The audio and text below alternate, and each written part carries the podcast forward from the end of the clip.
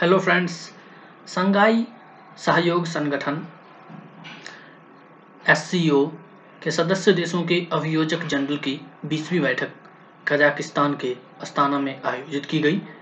संघाई सहयोग संगठन एससीओ के सदस्य देशों के अभियोजक जनरल की बीसवीं बैठक कजाकिस्तान के अस्ताना में 23 सितंबर 2022 को आयोजित की गई। भारतीय प्रतिनिधि मंडल ने कजाकिस्तान के अस्ताना में निम्नलिखित नेतृत्व में बैठने में, बैठक में भाग लिया।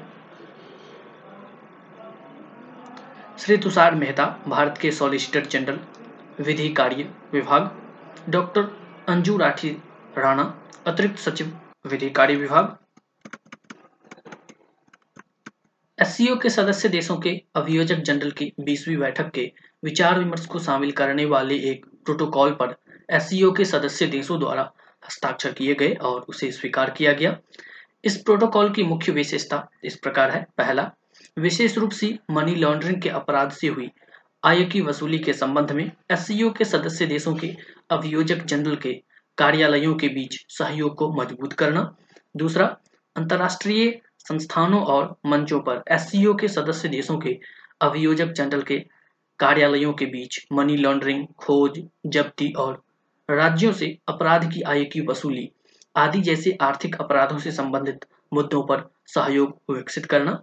तीसरा, आर्थिक अपराधों, विशेषकर मनी लॉन्ड्रिंग से निपटने के लिए मौजूद प्रणालियों को मज़बूत करने के तरीकों के बारे में चर्चा करने के लिए द्विपक्षीय और बहुपक्षीय सभाओं के मंचों का उपयोग करना। चौथा, तलाशी, जब्ती और अपराध की आय की वसूली को नियंत्रित करने वाले घरेलू कानूनों से संबंधित सूचनाओं का आदान प्रदान जारी रखना, आर्थिक अपराधों से निपटने के क्षेत्र में उनकी रोकथाम के साथ साथ संदर्भ कार्य प्रणाली सूचना विश्लेषणात्मक, वैज्ञानिक और अन्य सामग्री में राज्य के अनुभव। पाँच, अन्य कानून प्रवर्तन एजेंसियों के अभियोजकों और कर्मचारियों, जिनकी कार्य क्षमता में आर्थिक अपराधों का मुकाबला करने से जुड़े मुद्दे शामिल हैं। के प्रशिक्षण और उन्नत प्रशिक्षण के क्षेत्र में एस के सदस्य देशों के अभियोजक जनरल के कार्यालयों के बीच सहयोग विकसित करना। छह, आर्थिक अपराधों का मुकाबला करने।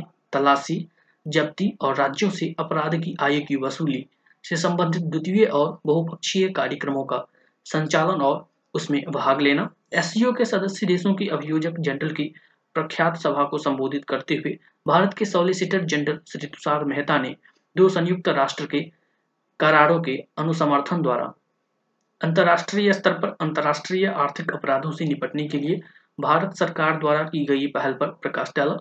संयुक्त राष्ट्र के इन करारों में शामिल थे अंतर्राष्ट्रीय संगठित अपराध के खिलाफ संयुक्त राष्ट्र करार एवं इसके तीन प्रोटोकॉल और भ्रष्टाचार के खिलाफ संयुक्त राष्ट्र करार अंतर्राष्ट्रीय आर्थिक अपराधों के खतरे को रोकने के लिए भारत ने राष्ट्रीय स्तर पर धन शोधन निवारण अधिनियम 2002, विदेशी मुद्रा प्रबंधन अधिनियम 1999, भगोरा आर्थिक अपराधी अधिनियम 2018 और कंपनी अधिनियम 2013 नामक विशेष कानून द्वारा मनी लॉन्ड्रिंग को रोकने उसका पता लगाने और दंडित करने के लिए कई विधायी उपायों को लागू किया है।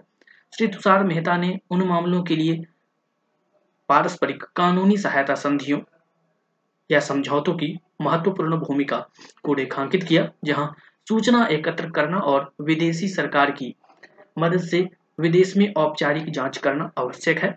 जब आरोपी व्यक्ति अपराध करने के बाद देश से भाग गए हों या जब किसी अपराध या एक हिस्सा या पूरा अपराध देश के बाहर किया गया हो, ऐसे अपराधों का पता लगाने में सहायता प्राप्त करने के लिए भारत ने ऐसे अपराधों की जाँच में सहायता का अनुरोध करने के लिए पारस्परिक कानूनी सहायता समझौतों पर हस्ताक्षर किए हैं। भारत ने ऐसे मामलों की जाँच में सहायता लेने के लिए क्रमशः सैतालीस और ग्यारह देशों के साथ प्रत्यर्पण संधियों, हस्ताक्षरों और 42 देशों के साथ पारस्परिक कानूनी सहायता संधियों या समझौतों पर हस्ताक्षर किए हैं।